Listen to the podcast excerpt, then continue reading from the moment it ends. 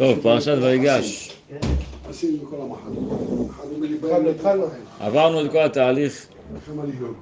האחים נמצאים כבר ככה עם יוסף לבד. יש מדרש בילקוט מעם לועז. הוא מתאר שם את כל המעמד המיוחד הזה של האחים ו... ויוסף. שם המדרש אומר שברגע שיוסף הכריז שבנימין נשאר, אז ממש נהיה שם הכנה לקרב רציני.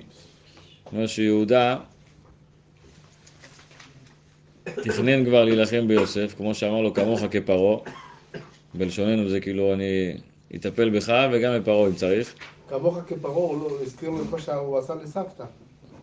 כן, אבל, נכון, אבל הוא התכוון, ל- ב- ב- לפי ילקוט מעם לועז, הוא התכוון להגיד לו, כשם שאני אטפל בך, אני אטפל אחר כך בפרעה. בסדר, אני אטפל בכולם. המדרש אומר שיצא ליהודה כשערות, כמו שתי שערות, כמו כידונים מהחזה, ממש בתור אה, איזושהי מתכת כזאת. והמדרש שם אומר שיוסף כנגד נתן אה, עם הרגל מכה, בעיטה, לאחד העמודים שעמד שם, פירר אותו. ויהודה אחר כך נתן צעקה, והצעקה שלו זעזעה את מצרים, אבל לא רק את מצרים, זה הגיע עד איפה שישב יעקב, שחושים, הבן של דן, שמע את זה, ושמע את זה, כאילו זיהה את זה, והגיע מיעקב עד למצרים לשאוג איתו ביחד. ושתיהם שאגו שם ביחד, ואז הוא לקח את מנשה, להראות לו את הכוח של מנשה, בקיצור היה שם ממש תהליך מלחמתי. עד שיוסף החליט להוציא מעליו את כל מי שהיה נמצא ולגלות את עצמו בפני האחים. עכשיו, האור החיים שואל איך אתה מסכים לעצמך להוציא את כולם? הרי אם אתה מוציא את כולם זה פיקוח נפש, אולי עכשיו באמת יהיה פה קרב. ואם יהיה קרב, אז מי אמר שאתה והבן שלך, או שאתה לבד, תנצחו. תנצח? אתה לוקח סיכון, כל האחים פה? אז האור החיים אומר שבאמת יוסף רצה כבר להגיד להם שאני אח שלכם. רק הוא אמר לעצמו, אם אני אגיד לה- להם שאני אח שלהם בפני אנשים, אז הם יתביישו. יש את ה... בפרשיות למעלה, כתוב שתמר באה לבית הדין אצל יהודה, היא יכלה להגיד לו, כן, אני הייתי איתך. לא. היא לא אמרה את זה, היא אמרה, היא הוציאה את הפתילים ואת החותמת, וכן, אמרה, למי שזה שייך, לא נבהלתי. ומה הכוונה הייתה? היא אמרה, תשמע, אם אני אגיד לו בפנים שזה, שזה הוא, אז הוא יכול להיפגע. אז אני אגיד לו, ב... לפתוח לו את- הפתח, אם הוא ירצה לחזור בתשובה, בבקשה. אם לא, אם לא, אז מה? אז אם לא ישרפו אותה. אז מכאן תוספות במסכת סוטה פוסק ומראה להלכה, שהאדם מוטב לו זרק ככבשן האש, מאשר ילבין פני חברו ברבים. אז יוסף אמר, תשמע, מה יכול לקרות? הכי גרוע, מה יהיה? שהוא יפסיד במלחמה. ביניהם, בין האחים, ככה מסביר אור החיים. מוטב לאדם שיפיל עצמו לכבשן האש, ואל ילבין פני חברו ברבים. אני לא יכול להגיד להם, אני אחיכם, ופתאום הם יתביישו. ו...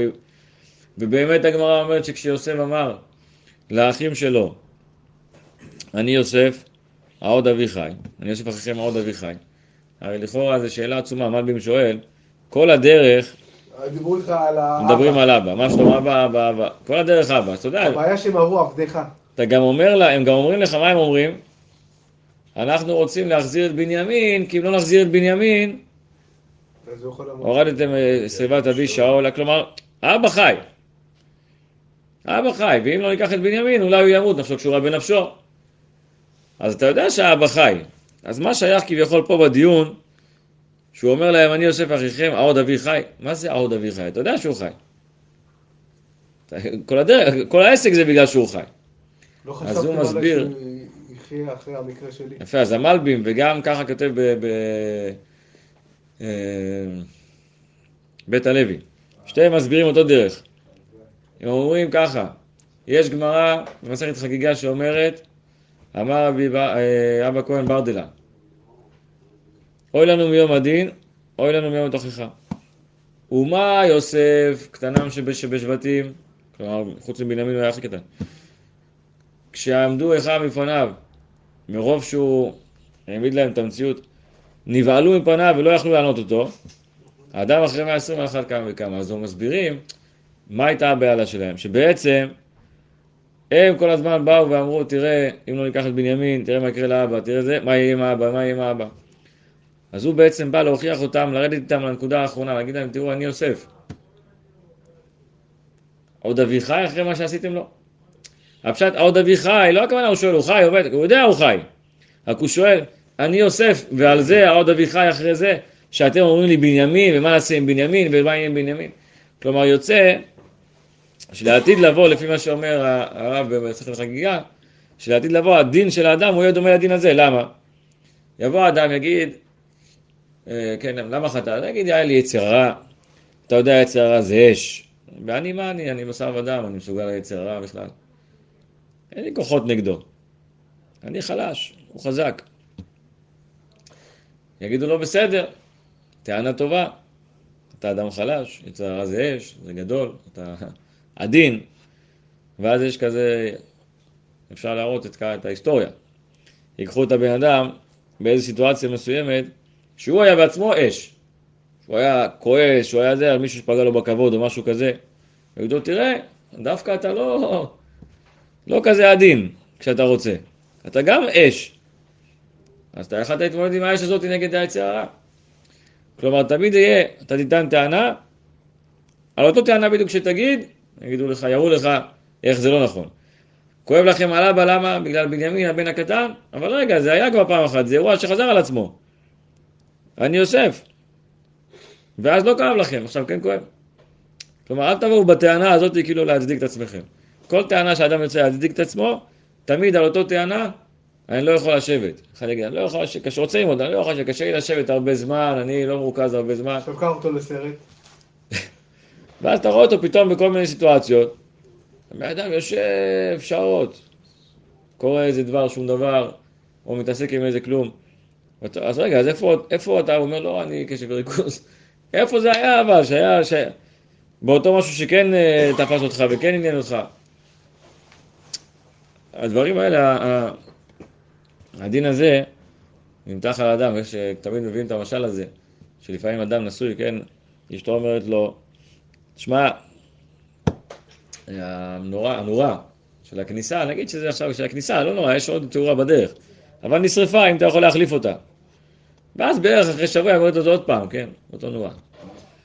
אז אומרים, ואם היה עכשיו קורה, שנגיד הוא היה עובר בבניין, ובמקרה בדיוק אה, שכנה. השכנה ממול, או אחד השכנים, אומר לו, תשמע, שרף פה הנורה, האם תאכל?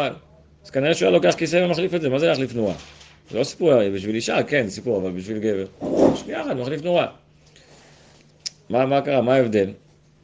אז בסדר, יש הרבה סיבות, כן, אם האישה כבר יש לו כל מיני אה, היסטוריה והכל, אז הוא כאילו מסכים לעצמו, כן, שהיא מבינה והיא מכילה, וגם יש ביניהם דברים שכאילו, שהיא מבקשת, זה קצת מציק לו. מספרים שהיה איזה זוג אחד, שאחרי 13 שנה שהם נשואים, ו... אז יום אחד בכביסה, האישה רואה בכיס של בעלה את התמונה שלה. היא אומרת, וואי, בואנה, השתבח שם הולד, תראה מה זה.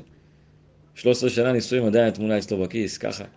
מספרים שפעם אחת, היה איזה זוג אחד שבאו לרב. היו נשואים הרבה זמן, באו לרב. והאישה אומרת, שמע, זהו, אני לא רוצה שום דבר. לא פשרות, לא אל תעשה לנו שלום בית, לא רוצה כלום. אומר למה? אז אמר, תראה, אפשר לחיות עם בן אדם שלא אוהב אותך? אפשר, אבל לא בנישואים. אז אמר לו, בא, אני לא אוהב אותי. ההוא קפץ מהכיסא, אני לא אוהב אותך, מה אתה מדבר? בטח אוהב אותך. מה את מדברת שטויות? אתה רואה, היא מדברת שטויות. איך אני יכול לחיות עם האישה שלך ומדברת שטויות? אי אפשר. אז הוא אומר לו, רגע, אבל היא אומרת שאתה לא... למה את אומרת שהוא לא אוהב אותך? אז אמרתי לו, כבוד הרב, אף פעם לא אמר שהוא אוהב אותי. נשואים כבר איזה 12 שנה, לא אמרתי. אז הרב משתמע אומר, תגיד, למה אתה לא אומר לו שאתה אוהב אותה? אז אמרתי לה, כבוד הרב, זה לא נכון, אני אומר לה שאני אוהב אותה. אמרתי לה, והיא יודעת שאני אוהב אותה. והיא אומרת שלא. אז אמרתי, תסביר, אתה, אתה אומר או שאתה לא אומר? אמרתי, תראה, כבוד הרב, אנחנו שהתחתנו, בחתונה, אשכנזים, יש חדר איחוד. מדברים שם, אוכלים, מדברים. אז אמר, אני אמרתי לה, באותו הזדמנות, שאני אוהב אותה. ומאז זה לא השתנה. אם זה השתנה, אני אגיד לה. סתם היא נלחצת. צריך כל פעם להגיד לה שאני אוהב אותה מחדש. בקיצור, האישה הזאת מוצאת את התמונה שלה בכיס של בעלה והיא כל כך, זו אישה אחרת, כל כך שמחה, תראה מה זה 13 שנה. אני מכיר את הבדיחה הזאת, אז היא מכירה, 13 שנה ובעלי אוהב אותי עם תמונה בכיס, כל כך שמחה.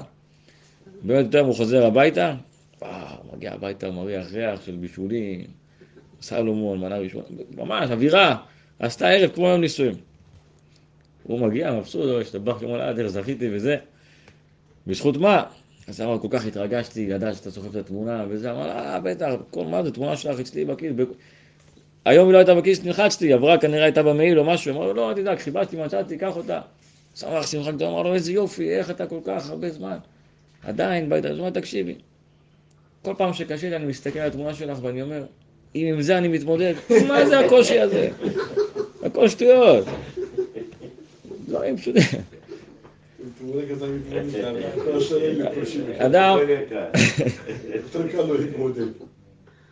האדם, הקדוש ברוך הוא עשה לו את האישה עזר כנגדו. עכשיו, זה עזר, אבל הוא מרגיש שזה כנגדו, אז לפעמים יותר קשה לעזור בבית מאשר במקום אחר. אבל הנקודה היא שהדין, הדין אומר, תשמע, קשה לא קשה זה לא הסיפור עכשיו.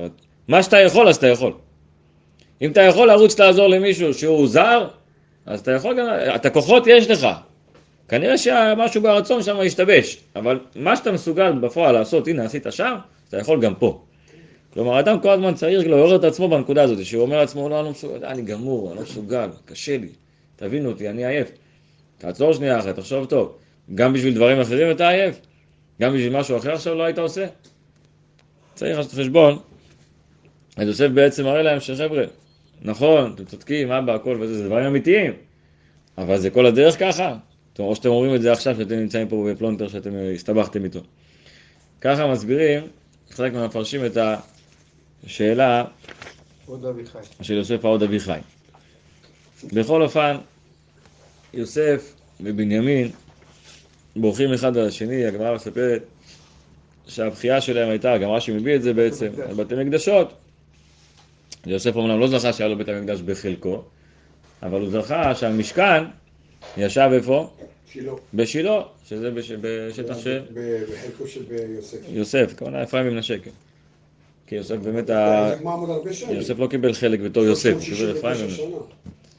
ומשכן שלו, משכן שהרבה- ישב הרבה זמן, זה היה ממש כמעט כמו מקדש, הוא היה נקרא, 70 שנה. היה לו דין של מקום קבוע ממש. ובנימין, כמו היה שאנחנו. יודעים, בנימין זכה ממש, שגם בית המקדש הראשון, גם השני, בעזרת השם גם השלישי, נמצא בנחלתו. יהודה קצת גנב. יש. חלק במזבח, נכון, שיהודה, במזבח. כי זה בדיוק חלוקת ירושלים אה, מחולקת בנימין ויהודה, יהודה. בדיוק איפה שנמצא המזבח, אבל בגדול, בגדול זכה בנימין, שבמקומו נמצא בית המקדש. והם כבר בחרו אז, על מה? על החורבנות העתידים. כלומר, כבר, זה דברים ש, שהם צפו אותם וידעו אותם ברוח קודשם. והצטערו על זה. בנימין בכה על שתי בתי מקדשות, יוסף על מקדש אחד. לכן אצל בנימין כתוב צוואריו, צווארי בנימין, כי זה שתי בתי מקדש. אצל, אצל יוסף זה רק צווארו, צוואר אחד, כי זה רק משכן שילה. אבל דברים שהם כבר ראו אותם ברוח קודשם.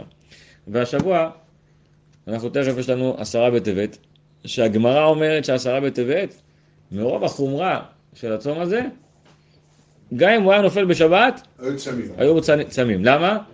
כי כתוב בנביא, בעצם היום הזה. אז הלשון בעצם היום הזה, זה לשון שמזכיר את כיפור, של עיצומו של יום, של... אותו. ואז ממילא זה דבר שלא נדחה. באמת לא יוצא לנו בשבת, כי אנחנו עובדים עם. אה, לוח אה, שכתב אותו הלל הקטן, כן. שהוא בנוי בצורה קבועה ומחזורית מחזורית מסוימת, לעולם לא יוצא לא לעולם יצא. בשבת, לא יצא. בעבר היה יוצא. אבל שישי נופל. תחשבו על זה שקודם, היה יוצא, היה מציאות שזה היה יוצא. השנה יוצא שזה ביום שישי וצמים, זה הצום היחיד שיוצא ביום שישי וצמים. צמים אותו, חיים אותו, עושים אותו. מה כל כך מיוחד בעשרה בטבת? למה דווקא בעשרה בטבת? לעתיד. אבל למה דווקא? בית המקדש.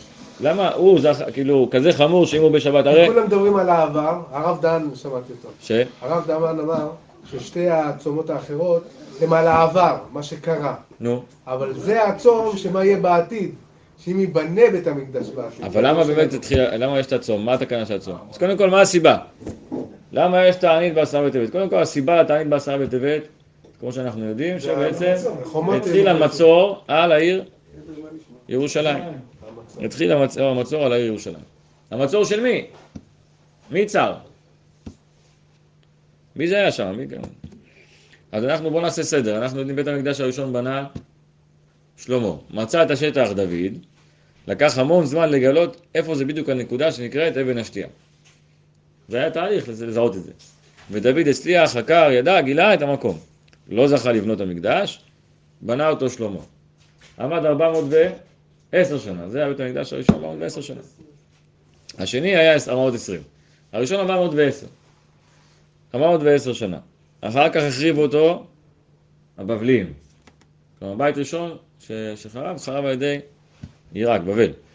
מי היה המלך שם? נבוכדנצר. כן, הוא היה ראש, ה...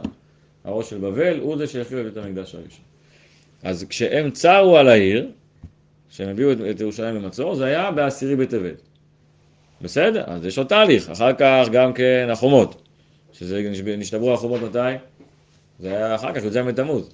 והחורבן עצמו, השרפה, זה היה תשעה באב. חמישה מאורעות היה בתאריך הזה. בי"ז. בי"ז. אז מה העניין פה של זה? צרו על ירושלים. עכשיו צריך להבין, למה אם תשעה באב חל בשבת, דוחים אותו. עשרי בטבת חל בשבת, צמים אותו. למה זה יותר חמור? מה זה יותר חמור מתשעה באב? אז באמת הבני יששכר אומר פה דבר כזה. הוא אומר. למה אנחנו עושים תענית בתשעה באב ולא בעשירי באב? הרי הגמרא אומרת, אמר רבי יוחנן, אילולא הייתי באותו דור שתיקנו תענית בתשעה באב, הייתי מתקן את התענית בעשירי באב. ולמה בעשירי באב? כי מה שקרה בתשעה באב זה רק שהציתו את האש בהיכל. אבל השריפה, כלומר מתי המקדש היה בוער, זה כבר נהיה עשירי, עד שהציתו, עד שזה, זה כבר היה עשירי. אומר, אם אני הייתי מתקן תקנה לצום בתשעה באב, זה לא היה בתשעה באב, זה היה בעשירי באב. אבל מה נעשה שאני לא הייתי שם? ויש כאלה שהיו צמים תשיעי ועשירי באב. והיו כאלה שהיו צמים תשיעי ועשירי. אולי בגלל שהולכים לפי ההתחלה, וההתחלה... יפה מאוד, חזק מאוד. הבני יששכר אומר שהכל, האתחלתא דפורענותא, מה זאת אומרת? תשעה באב, זה שהגיעו לנקודה שהצליחו להצית, עכשיו עזוב את התוצאה, התוצאה זה נשרף, עלה באש, אבל שהצליחו בכלל לפגוע, הצליחו להצית, זה הקשה. האתחלתא דפורענותא היא הקשה, ההתחלה של הפורענות, האפשרות הזאת להגיע בכלל לידי הפורענות, זה הדבר, זה הנקודה הקשה, זה הנקודה שזוכרים. אותו דבר אומר עשירי בטבת. הרי נכון, אחר כך שברו את החומות, ואחר כך שרפו את המקדש. אבל איפה הייתה ההתחלה של הכל? ההתחלה של כל התהליך של החורבן זה עשירי בטבת. בא אויב וצר על ירושלים. אחר כך היה תהליך. עצם זה שהוא קיבל את הרשות לבוא ולצור על ירושלים, זה התחלת הפורענות, זה כבר הקושי, זה כבר הבעיה. כי בעצם יש הגנה לישראל כל הזמן. ברגע שההגנה הזאת נותנת מקום לפורענות, אז התוצאות בסדר, התוצאות יבואו לצערנו, אבל ההתחלה, הנתינת מקום הזאת, זה, פה מונח הקושי. איך בכלל הם קיבלו את האפשרות להגיע, איך הם קיבלו את האפשרות להתקרב ולצור על ירושלים. לכן אבני יששכר אומר שזו הסיבה שאנחנו עושים את התענית של אה, י' בטבת אפילו בשבת. כי היא הקשה ביותר מכל התעניות האלה. כי הכל התחיל ממנה. ואותה אי אפשר לדחות. זה לכן יש עיצומו של יום. בבית שני, אז כבר לא, באמת לא היה את, התאריך הזה בכלל. למשל, אה, אה, תשעה באב, אז הוא היה בבית ראשון, הוא גם המשיך בבית שני, גם שם היה. אבל אפילו אחי, כלומר למרות שתשעה באב הוא כזה חמור, הוא היה גם בבית ראשון, גם בבית שני, ימים של חורבן, בוא. לא, ההתחלה היא מסמנת את הכל, ההתחלה מראה את הכל.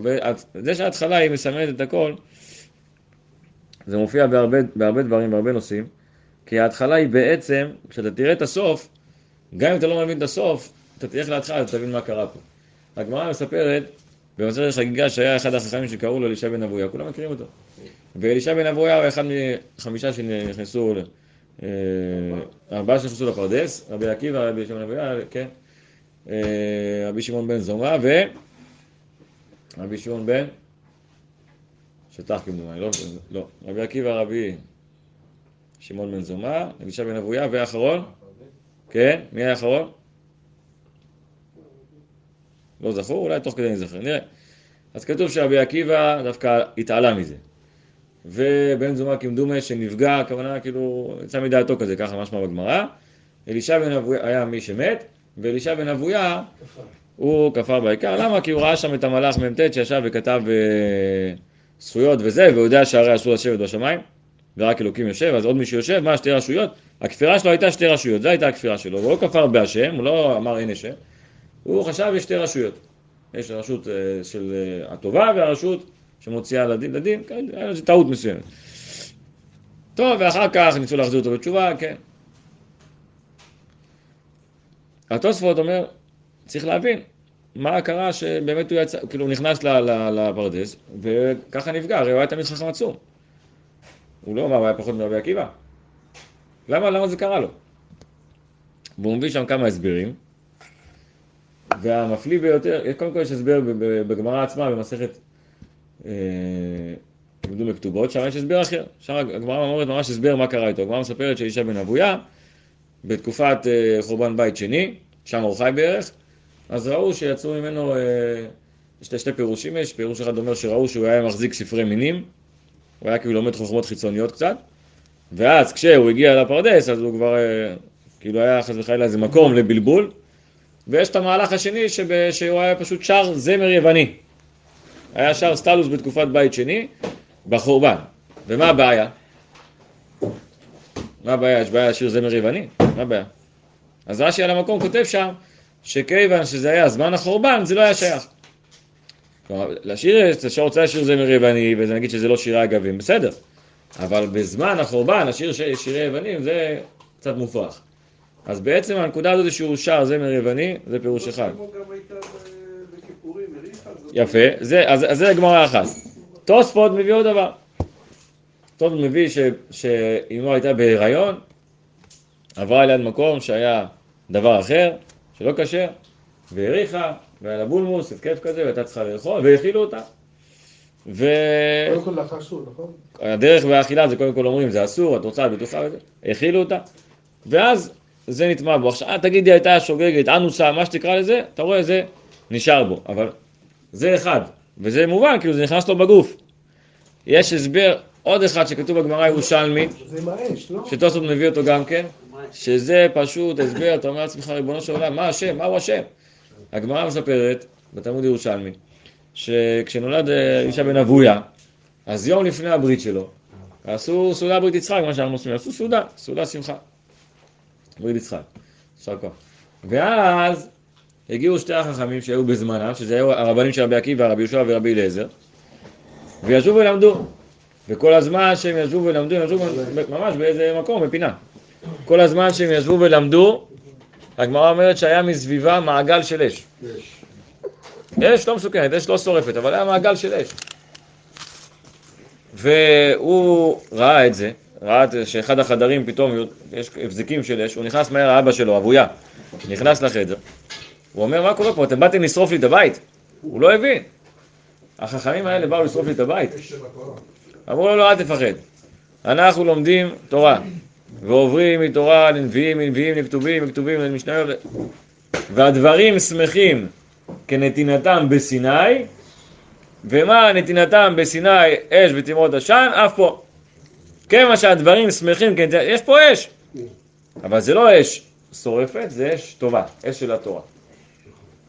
הוא ראה את זה, אמר, מה? אם זה ככה, הילד הזה, אני רוצה שהוא יהיה כמוכם. אני רוצה שהוא יהיה כמוכם, שיהיה תלמיד חכם. ברוך אתה אדוני. כל יום דברו. אומר הירושלמי, ובגלל זה בפרדס הוא נפל. עכשיו לכאורה, מה, מה, דווקא איזה יופי, תראה איזה יופי. תראה איזה דבר גדול, האבא שלו שמע רע, אמרת, אני רוצה כזה. אומר התוספות, מה אבא, מה אבא רע? מה רע? מה אבא? לא הכיר תלמידי חכמים. הרי הוא הזמין אותם, הם ישבו אצלו בבית, מה אבא רע? מה התחדש לו? מה התחדש לאבא שהוא לא ידע לפני כן? התחדש לו מה? הכבוד הזה? הזוהר הזה? הכוחות האלה? אה, בשביל כוחות אתה שולח את הבן שלך ללמוד תורה? זה לא לשם שמיים. כוחות, עוצמות, סגולות, כבוד, זה דבר שיש אותו, אבל זה עדיין לא נקרא לשם שמיים. אז בגלל, עוד פעם, עכשיו זה דרגתו, אז בגלל הזיק הזה, פשוט שכל המהלך שלו היה בנוי, האבן פינה שלו הייתה בנויה על זה, אז כשהוא הגיע לפרדס הוא לא הצליח לעמוד בזה. ככה אומר תוספות, עד כדי כך. עד כמה שההתחלה היא, היא, היא חשובה ומראה לאן הדברים הולכים. ותמיד צריך לדעת, אם אין התחלה גם לא יהיה סוף. כלומר, כל דבר שקיבל את הכוח, כל דבר שקיבל כוחות, זה אומר שההתחלה, הייתה לו נקודת התחלה. אם אין נקודת התחלה, אין נקודת סוף. לכן צריך תמיד לדעת, מה שתלוי בנו, לא לתת נקודת התחלה לדברים רעים. מה שלא תלוי בנו, לא תלוי בנו, אבל לא לתת התחלה, נקודת התחלה לדברים רעים. יצא הרע, דרכו, שחז"ל מגדירים אותו, אומרים, הוא, לא, הוא, לא, הוא עובד בצורה מאוד חכמה. יצא הרע, שהוא בא לאדם, הוא יודע, אם אני אגש לאדם, טוב, ירא שמיים, ואני אגיד לו, שמע, בוא נעשה עבודה זרה. כנראה זה לא יצליח לי. אף אחד פה יבוא יצא הרע, יגיד לו בוא נעשה עבודה זרה, זה לא, זה לא ילך. בוא נאכל דבר אחר. נאכל משהו ככה שאסור לאכול בכלל. בסדר, מה. זה יצא הרע, זה בכלל לא מתחיל, זה לא יצא הרע אפילו. אלא מה? חז"ל אומרים שיצר הרע, דרכו של יצר הרע היום אומר לו, קח. מחר אומר לו, קח. עד שבסוף עובד עבודה זרה. כלומר, הדרך שהוא מגיע, זה אומר לו. זה אומר לו דבר קטן, קח, משהו קטן, משהו קטן. הוא לא מתעסק עם עבודה זרה, עם דברים גדולים. הוא אומר לך, תשמע, איזה כישלון קטן, שאתה אומר לעצמך, תשמע, זה לא נורא. יש את המשל הידוע, אותו אחד שרצה לסחור דירה ממישהו, והמישהו הזה אמר לו, תשמע, מה, אני לא, לא זקוק לכסף שלך ולא מחפש. תן לי לסחור חדר, מה רק חדר בתוך הבית, זה גם כן טוב. לא, חדר. לא. לא, לא צריך את הכסף שלך. לא, הוא יודע מה. אמר, אתה יודע מה, תשמע, אני מוכן לשלם לך כל חודש אלף דולר, תן לי לסחור מילימטר על מילימטר, בקיר. אמר, חשבתי שאתה, לא יודע שאתה משוגע, כאילו, אני חשבתי שאתה בן אדם נורמלי, מה זאת אומרת? אמר, לא, אני לא מבקש הרבה, אני בסך הכל רוצה שמילימטר על מילימטר, נחתום חוזה על זה, הכל מסודר, מילימטר מילימטר בקיר הוא יהיה שלי, אני, מה תעשה בו? מה תעשה? אני דופק מסמר. דופק מסמר וזהו, זה רק שלי. מסמר ותו לא. והמשך המשל זה שעם הזמן הוא היה בא תולה דברים, ובסוף הוא תלה שם איזה דבר מסריח מאוד.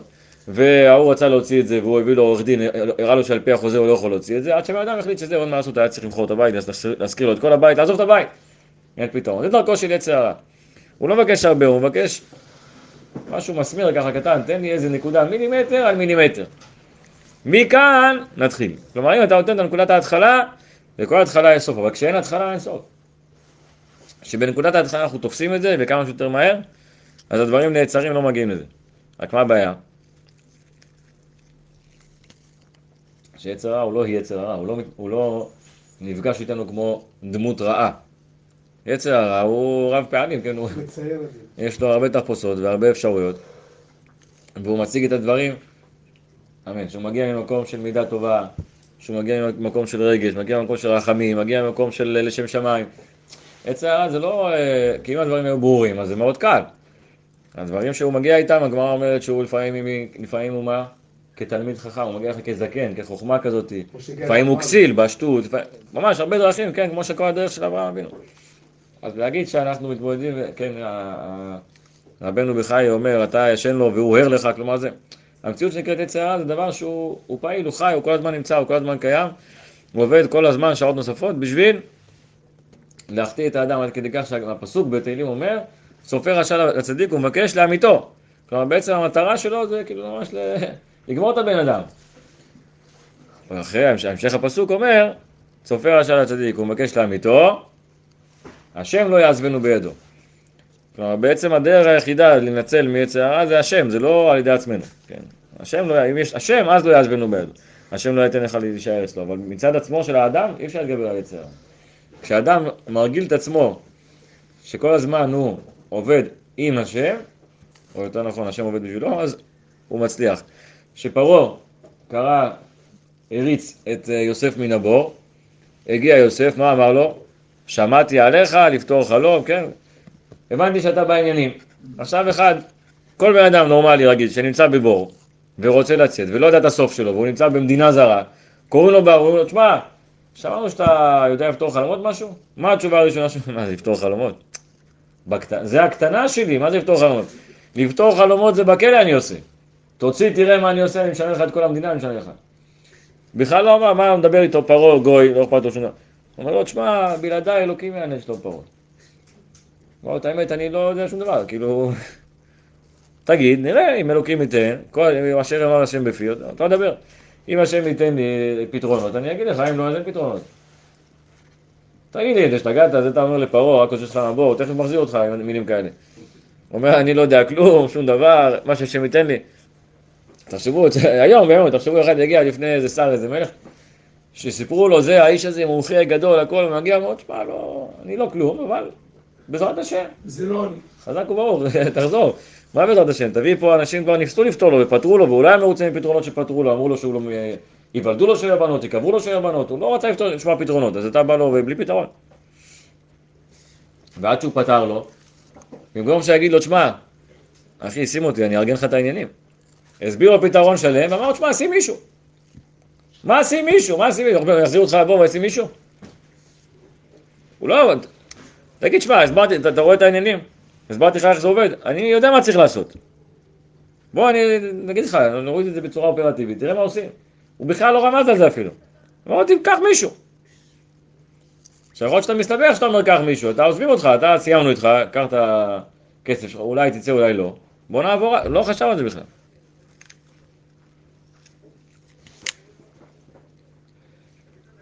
זה הדרך להינצל.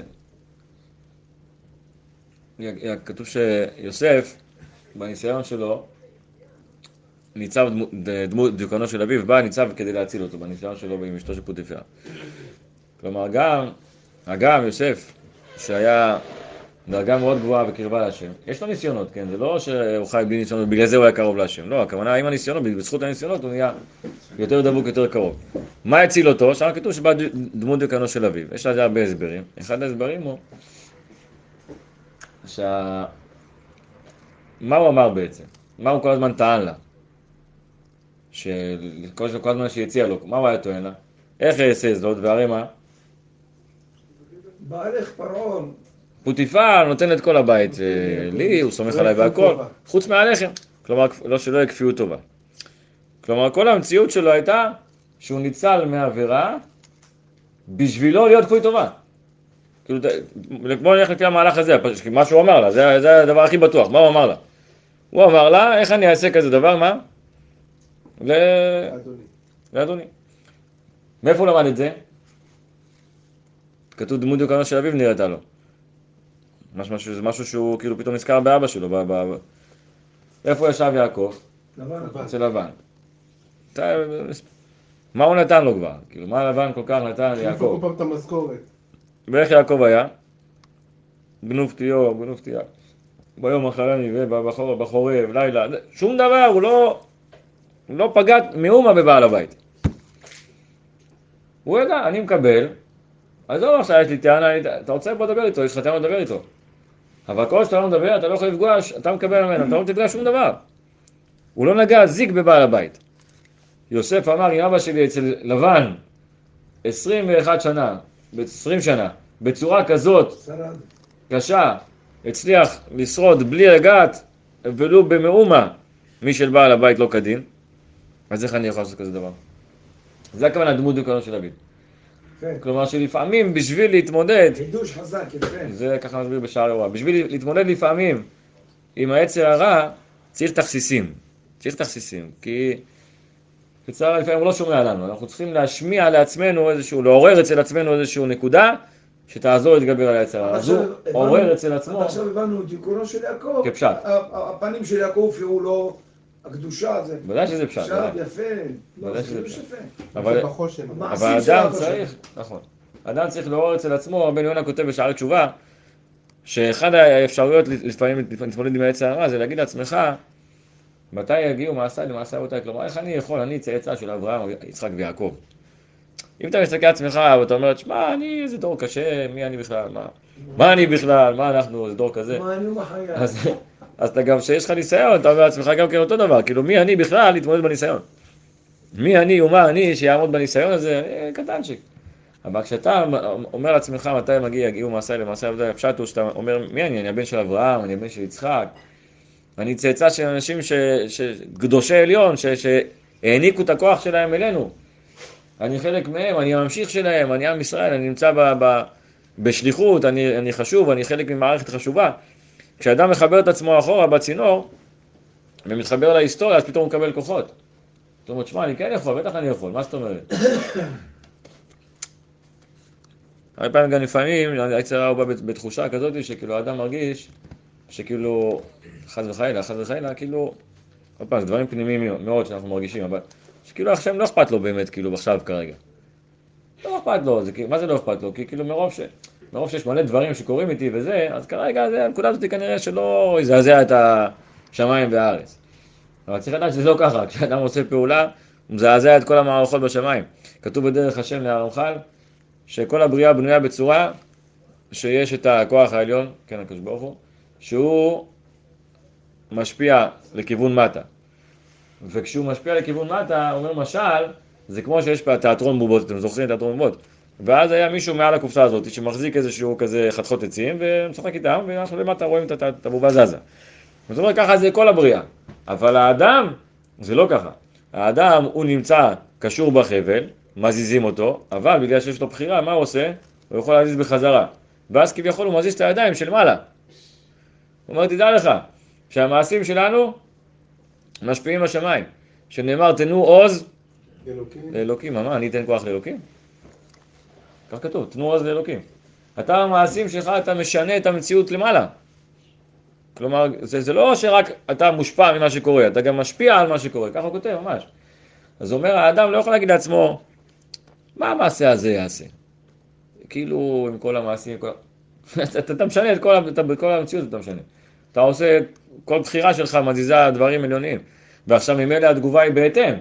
כי אתה מזיז, ואז זה מזיז מחדש אליך, כלומר התגובה היא בהתאם. לכן צריך להיות ערניים ולהאמין שהמעשים שלנו משמעותיים, ושאכפת, ושהיד העליונה מושפעת מזה, מכל אחד, ולא משנה מי הוא, באשר הוא יהיה. כל בן אדם בעל בחירה, במיוחד ישראלי, יהודי הכוונה, המעשים שלו משפיעים על כל המערכות השמימיות. ולכן זה לא דבר נשמע בכך, שכלומר זה כאילו עובר לידינו, זה לא קרה, הפעם השם יוותר, זה כאילו, לא בדרגה הזאת, לא יודע, כל מיני דברים כאלה. אתה צריך להיות ערני, להתייחס לה, לה, להתמודדות שלך עם העץ הרע, כדי להתגבר עליו ולהגיד לעצמך, לא, המעשים שלי חשובים. כשאני עושה אני מזעזע עולמות, וכשאני עושה אני מחזיר אליי תגובה, כי כשאתה עושה, אז אמרתי, היד זזה למעלה, אבל היא גם מגיבה בהתאם. תמיד אתם מכירים את המושג הזה שכתוב בספרים, התערותא דיללה והתערותא דילתתא, נכון? מה זה התערותא דיללה? שלפעמים צריך שהשמיים יתעוררו כלפי בני אדם. ויש מושג שנקרא התערותא דילתתא. מה זה התערותא דילתתא? שהבני אדם צריכים להתעורר כלפי השמיים. עכשיו זה עובד ככה, בדרך כלל בשביל שיהיה פה איזה שפע, איזה הצלה, איזה עניין, מה צריך שיהיה? התערותא דילתתא. כלומר בדרך כלל צריך את הפיתחו לי פתח כחודו של מחט. אתה צריך את ההתעוררות שלך, ההתעוררות שלך תעורר את השמיים, את החלק העליון, לפעול אליך בהתאם לצרכים שלך, את השפע, את הדבר הזה, את, את, את הפתיחה שביקשת.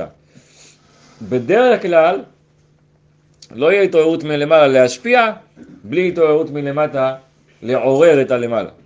כמו שכתוב אצל אדם הראשון, שהכל היה מוכן, כל הבריאה רצתה להצמיח, אבל לא הצמיחה. למה? כי אדם אין. אז מה עם אדם אין? מה אני צריך בן אדם? תוציא, אתם מוכנים, יש כוח המצמיח, יש פה הכל. תצמחו. אדם אין, אין אדם, אין מי שיעורר את השמיים להוריד גשם. אין מי שיעורר את השמיים להוריד גשם, אז לא יהיה, לא יהיה גשם ולא יצמח שום דבר. כלומר, בשביל שיהיה שפע, בשביל שלפעמים בן אדם הוא מרגיש איזשהו אה, קושי בהתמודדות עם היצרה, והוא רוצה להצליח, אבל הוא לא מבקש את ההצלחה. תבקש את ההצלחה. כלומר, תעורר, תשתדל, תנסה. כשאדם הוא מעורר ומנסה ומשתדל, הגמרא אומרת שכשאדם הוא לא עושה השתדלויות לעזור לעצמו, אז חס וחלילה אפילו לרחם עליו זה בעיה. עד כדי כך, יש לשון בגמרא, שכאילו אם לא היה כתוב בגמרא, לא, לא, מי יכול להגיד את זה? הגמרא אומרת כל מי שאין בו דעת... בגלל שלא ביקשת עזרה? בגלל שלא פעלת, נכון. הגמרא אומרת כל מי שאין בו דעת, אין מרחמים עליו. מה זאת אומרת אין בו דעת אין מלאכים? מי שאין לו דעת להשגיח על עצמו, לפעול, להשתדל, אין, אי אפשר לרחם עליו. אתה לא יכול לרחם, למה? כביכול הוא, הוא אכזרי. זה כמו הרופא שהביאו לו, הרופא חדש שהביאו לו לטפל במחלקה. הוא Mm. טיפל, טיפל, טיפל, ומתו לו חלק מהאנשים, ולא קרה עזרה. ולא קרא לעזרה. בדיוק ככה. לא מבקשים ממך להיות חכם גדול, אתה צריך לבקש עזרה, אתה צריך להשתדל, אתה צריך לפעול. כשבן אדם פועל, בן אדם משתדל, בן אדם מבקש עזרה, אז הוא עושה את הדבר שנקרא פתח, והפתח הזה, זוכים ממנו שנכנסים, נפתחים ממנו פתחים ושפעים גדולים, אבל גם בהתמודדות עם העץ הרע. אתה רוצה להתמודד, אתה מנסה, קשה לך. אתה עצרת להגיד, תשמע, בורא עולם, קשה לי, איזה ניסיון, כי אני לא מצליח לעמוד בו, תעזור לי. איזה עץ הרע, למה זה קורה לי עכשיו? כמה זה מכעיס אותי, תעזור לי להתגבר על הכעס הזה. לא, אנחנו מנסים להתמודד לבד. שוכחים את, ה, את הפתח של ההשתדלות, של הכמיהה, של הציפייה, כדי לעורר מלמטה את הלמעלה. וצריך לדעת שלמעלה, בדרך כלל, זה לא מתעורר. כתוב, הבני שכר אומר שבחנוכה, למשל, מה שהיה עכשיו אמרנו, שבחנוכה, למרות שלא היה כל כך התערותא דלתתא, כי רוב העם ישראל היו כבר במקום לא טוב, היו מתייוונים וחלשים, ולא היה להם כוח, ולא שמרו, ועשו בסתר וזה, אז הוא אומר, למרות שלא כל כך היה התערותא דלתתא, פה הוא אומר ששם באה התורה והיא עוררה את הקדוש ברוך הוא. התורה הלכה לעורר בשמיים, כי ראתה שאין התערותא דלתתא, ואם לא יהיה התערותא דלתתא, אז לא יהיה התערותא דלתתא, אז התורה הלכה לעורר את הקדוש ברוך הוא בשביל שהיא ידעה שאם הוא יציל אותם הם ישמרו תורה. אז שם באמת היה איזשהו ככה. משהו צדדי, שהיא באה ואמרה, תשמע, עזוב עכשיו, תעיר אותם, יהיה בסדר. אני לוקחת אחריות. סתם, דרך אגב, הוא אומר שלכן אומרים, אה, אה, ואתה ברחמיך הרבים, אז הוא אומר, ואתה, ואתה, טוב, זה סיפור שלם, ואתה זה גימטריה ב', ב' י' ת', וב' י' ת', ב', יש פסוק שאומר, בחוכמה ייבנה בית, ב' י' ת', כשהחוכמה היא רמוזה בב', וחוכמה זה חוכמת התורה, יש פה סיפור שלם שם להסביר ממש בצורה נפלאה מאוד, כמה שהמציאות של עם ישראל, ההצלה, ואתה ברחמיך הרבים, זה הכוונה הב', הכוונה התורה, עוררה את רחמיך הרבים. כאילו שהתורה הלכה וממש סנגרה על עם ישראל, אבל בצורה הפשוטה, אילולא דבר כזה, אז אתה לא יכול לסמוך על זה, כן? אתה צריך לעורר מצד, מצד מטה, כשאתה מעורר מצד מטה, יש התעוררות מלמעלה, צריך לדעת שזה בצורה בוודאית, כי אתה בעצם עושה פעולות, אתה מושך בחוטים. וכשאתה מושך בחוטים, אז מתעוררים בהתאם אליך.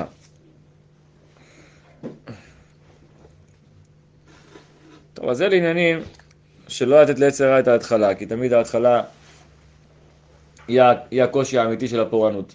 וברגע שאתה שם את המחסום ברגע הנכון, לא נותן דריכת הרגל, לא נותן דריסה לעץ הרע, מה זאת אומרת לא נותן דריסה? העץ הרע הוא קיים, כן, אבל אתה כמובן אתה לא נותן לו לפעול בך, אתה לא נותן לו להיות הבעל הבית שלך. אתה מתמודד איתו, אתה מתמודד איתו. זה לא שמישהו ינצח את ה... אפילו כתוב שדוד המלך באיזשהו שלב בסוף ימיו, דוד המלך באיזשהו שלב בס- בסוף ימיו, הוא החליט שזהו, הוא לא רוצה יותר להתמודד עם העץ הרע, אז הוא הרג אותו. חלל ולי... וחלל. ועל זה נאמר, ליבי חלל בקרבי. ליבי חלל בקרבי, כי הרי ליבי יש לבבי, יש יצר טוב ויצר רע, אצלו כבר נהיה חלל של היצר רע, נשאר רק יצר הטוב. אבל זה, כאילו אחרי שהוא התמודד איתו כל החיים, הוא הגיע לאיזה שלב בסוף חייו, הוא אמר, טוב, זהו, מספיק, עזוב. אני לא רוצה את זה יותר. אני מוותר על השלב הזה, על, על, על הנקודה הזאת בחיים. עלה מאוד, כן, כזה, מה יצר רע נקרא טוב מאוד, כן? אז הוא ויתר על זה. אבל בלי דוד המלך בסוף ימיו, כל בן אדם נורמלי, מתמודד עם יצר רע, כל הדרך עד סוף ימיו. זה לא שאתה עכשיו באמת עושה נוקאוט אחד ואתה משבית אותו ואתה גומר את הסיפור. אתה איתו כל הדרך, כן, לא להתבלבל. רק כל הדרך צריך לא לתת לו לפתוח. אתה אל תפתח, בוא, נהיה- פיטים, אל, תתחיל. אם הוא מתחיל, אם הוא מתחיל את המהלך שלו, אתה לא יודע לאן אתה נוסע. אתה מתחיל וזה מתגלגל, זה כמו כדור שלג, כמו כדור אש. זה עולה ומתגלגל, תשימו לב, בכל הדברים זה ככה. יום שישי, מכירים את יום שישי? בטח, נכון. מה יש יום שישי, שעה לפני שבת? לחץ. יש אווירה טובה, בן ישחק כותב שיום שישי, שעה לפני שבת, שעתיים לפני שבת, שם יש כל כפור שנכנס לעץ הרע לבית, מדליק את המערכות והכל, ו... סיסו ושמרה, עכשיו מה אתה אומר? אתה אומר לעצמך, לא, אני אכין את השבת מיום חמישי. כאילו זה יעזור לך, שעה לפני שבת תהיה מריבות, זה לא יעזור. גם אם תכין אותה מיום שלישי. זה לא קשור, זה יש יצר הרע. הוא מגיע, שי ושבת, אין פה משחקים. מופיע, אה? זה משהו. זה עצה, יש לו זה. אז הרב אה, שטיינמן, עליו השלום, הרב שטיינמן עליו השלום אמר, יש לי עצה. תשמעו, זו עצה, מה זה מוצלחת, אני אומר לכם, קשה ביותר מוצלחת. העץ הרע אומר, אה, העץ הרע אומר? יש הרב שטיינמן אומר, תשמעו איזה עצה, וזה, אני אומר לכם, מניסיון. כמה פעמים ניסיתי, הצלחתי, כמה פעמים לא ניסיתי, אבל כשאתה מנסה אתה מצליח. העץ, הוא אומר ככה, אתה, אל, ת, אל תיתן לו פתח, מה זאת אומרת? אל תיתן לו להתחיל.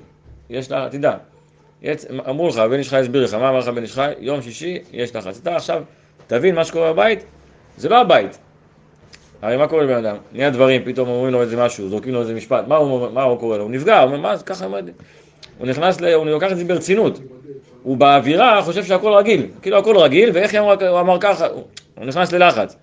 אבל אם אתה אומר לעצמך מראש, חבר'ה, שום דבר לא רגיל פה, יש פה כרגע אירוע. אירוע, זה עובד ככה, חוזרים לבית כנסת, אין את זה. אז הוא אומר לרב שטיינמן, תעשה תעני דיבור. הוא אומר, אתה תעשה את הדברים, מה שצריך לעשות תעשה, צריך לעזור, ככה. הוא אומר, תצמד לשבת, שתוק, אל תענה. אל תענה. מה צריך?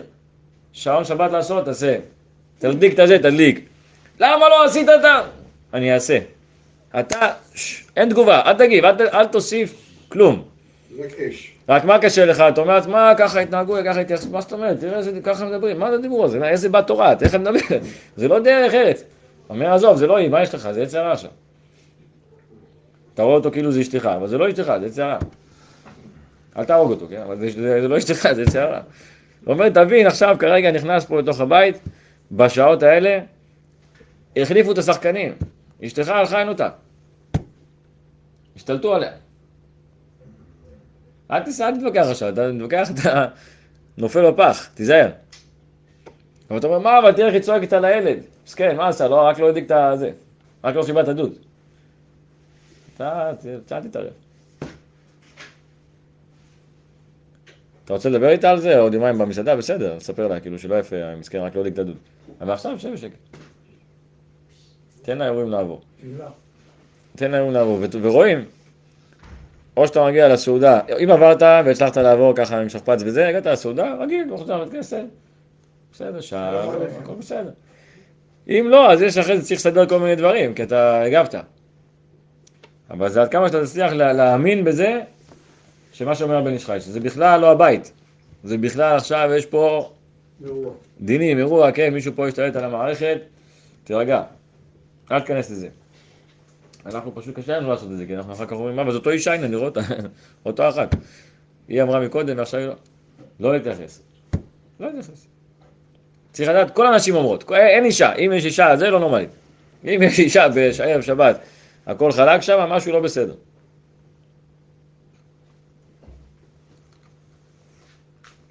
לא לתת את הפתחון, לא לתת את הפתחון. צריך לדעת תמיד ההתחלה, התחלת בפורענותא, זה הבעיה. מאיפה שמתחילה הפורענות, הכל ייזכר שמה.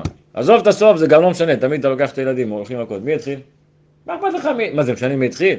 בטח זה משנה, כי מי... הכל הולך לפי ההתחלה, התחלת בפורענותא. תמיד ההתחלה, היא מנקזת את כל מה שיהיה בסוף. מה שקרה פה בהתחלה, זה מה ש... הסיפור כולו לא כל כך חשוב, ההתחלה חשובה. אם בהתחלה אתה לומד לעצור את זה בצורה נכונה, כמו שהפסוק אומר, פותר מים, ראשית מדון. ראשית מדון. מה זה פותר מים?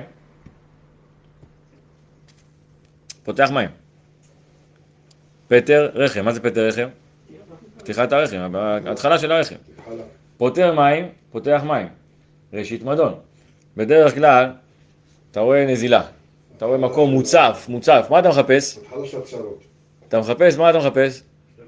מאיפה זה יוצא? איפה, ההתחלה של זה? איפה ההתחלה של המים? איפה הפטר? איפה הפותר מים?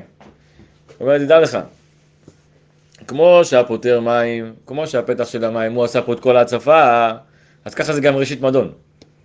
מדון זה הכוונה מריבה. הנקודה ההתחלתית, הראש של המריבה, תבדוק איפה הייתה, הכל נעוץ שמה. שם יכלת לעצור את זה, אחר כך זה מסובך, לך תגרוף את הכל עכשיו. אבל אם אתה תבוא בנקודה שמה, אתה תהיה ערני לנקודה הראשונית של ההתחלה של המריבה. אם אותה אתה תבלום, לא יהיה מריבה. יש הרבה מריבות שנוצרות מזה שאתה אומר, מילה אחת. אומרים לך משהו וזה נשמע לך קטן, ואתה אומר, פה לא תהיה מריבה, אני, אני, אני אענה, לא יהיה מריבה, זה נראה בסדר, האירוע, אני בשליטה. ואז אתה עונה את הדבר הקטן הזה, ובא, איפה זה עולה, זה נהיה חבל הזמן. זה כבר לא בשליטה שלך פתאום. למה? כי אתה בנקודה הראשונה פספסת. ואז. פספסת. אז תמיד, כמובן, תמיד צריך. תמיד יש תיקון, תמיד צריך לעצור, אין בעיה. אבל צריך מאוד מאוד להיזהר, מה? מהנקודת ההתחלה. כי נקודת ההתחלה. ראינו, ראינו, כמו שראינו באלישע רבי אלישע בן אבויה, כמו שראינו בכמה, ההתחלה מגדירה ממש מה הולך להיות פה. הכל עומד על זה. תמיד, צריך לתקן את ההתחלות. הרבי נחמן מברסלב אומר שאדם, יש מושג של התיישנות. אנחנו כאילו חיים בתוך העולם, אנחנו גם מתיישנים כזה, יש לנו כל מיני תפיסות וכל מיני הרגלים שאנחנו הולכים איתם. הרבי אומר, לא, אתה לא יכול להישאר ככה. אתה סוחב איתך, סוחב. מה אתה צריך לתת לעצמך את המקום להתחדשות. להאמין בזה שאתה יכול לעשות מה שנקרא reset. לפרמט את המערכת. להאמין בזה שאתה יכול לפרמט את המערכת, להתחיל מחדש. כי אנחנו, הכל זה כאילו בנוי על, זה בנוי על זה, בנוי- לא, תאפס. יש אפשרות לאפס. ברגע שאתה מאפס, אתה עושה התחלה חדשה. יש מושג של תשובה. תשובה מאפסת. גם אצל אלישע בן אבויה. כתוב שם שרבי מאיר הציע לו תשובה. מה הוא אמר לו? שהוא שמע כל... כל- שמעתי בת קול מאחורי הפרגוד אומרת. שובו, יש פסוק, שובו בנים שובבים. חוץ, חוץ. אז לכאורה זה טוב, שובו בנים שובבים, הנה אני שובב, הנה פסוק טוב. אבל הבת קול לא, לא עצרה, מה היא אמרה? חוץ מהאחר. חוץ מאחר. והוא קראו לו אחר, הוא יודע קראו לו אחר, החכמים היו קוראים לו אחר בגלל שהוא כאילו הלך למקום אחר. אז, אז מה יעשה מסכן? אז הנה אתה רואה, הנה הוא נתקע. היה גאון בתורה. התשובה לא עכשיו, הוא לא יכול לעשות תשובה. הוא לא יכול להתחדש. היה גאון בתורה. היה סופר את הסוס, את הפסיעות שלו, הוא אומר- אומר, עד פתחום עד. איפה הוא הגיע, כן. נו, ומה, אז הוא לא יכול לחזור בתשובה? אבל כל הזמן למדנו שתשובה מועילה להכל, תשובה מועילה להכל. מה אתם אומרים? תראה מה אמרה לו התשובה. של רבי מאיר, בעל הנס. אז יש משנה שאומרת, כל מה שיאמר לך בעל הבית עשה. חוץ מזה. עכשיו, סתם לה- להסביר פשט, זו משנה הכי קשה בעולם. אתה הולך לבן אדם, מתארח אצלו, הוא אומר לך, שב, אתה יושב. תאכל, אתה אוכל מרוקאי, תאכל, אתה אוכל. תשתה, שותה, בסדר, הכל בסדר. מה שתגיד אני עושה. אומר לך, טוב, אדוני, לך. אל תשמע לו. מה זה? כל מה שאומר לך, עשה. חוץ מצא, מה צא? הוא רוצה ללכת לישון, אומר לך צא, צדיק, תלך הביתה, סיימנו. ארוחת ערב, אכלת פה הכל, גלידות, עוגות, אתה פר בחלבי, כמה פעמים אכלנו. צא, לך. אומר לך לא, חוץ מצא אל תקשיב לו, זה סתם צריך... את הפשט של המשנה צריך להבין. אבל בדרש, אומרים שכל מה שאומר לך בעל הבית, הכוונה אפילו מי זה בעל הבית? הקדוש ברוך הוא בעל הבית. כל מה שאומר לך בעל הבית, אז אה, חוץ מצא. אם הוא אומר לך, אתה יודע, אתה אין לך, אתה לא יכול לחזור בתשובה, צא, צא, לך. אל תקשיב לו. למי לא להקשיב? מה לא להקשיב? לקדוש ברוך הוא מה? מה זה לא להקשיב לו? לא להקשיב להשם? הוא אומר לך, לא, לא, לא, כל מה שאומר לך, זה מי אמר את זה? זה בעל הבית אמר את זה. בעל הבית אומר לך, תדע לך, כל מה שאני אגיד לך, הקדוש ברוך הוא אומר, כל מה שאני אגיד לך, תקשיב לי. אבל אם אני אומר לך, צא, תקשיב לי. צא ממחיצתי. כלומר, אלישע בן אבויה, חס וחלילה, מי ידבר עליו, כן, אני לא אומר עליו, הוא לא שופט אותו. אבל כאילו החכמים אמרו שהוא היה צריך לחזור בתשובה, לא לשאול. זוז, אני חוזר בתשובה.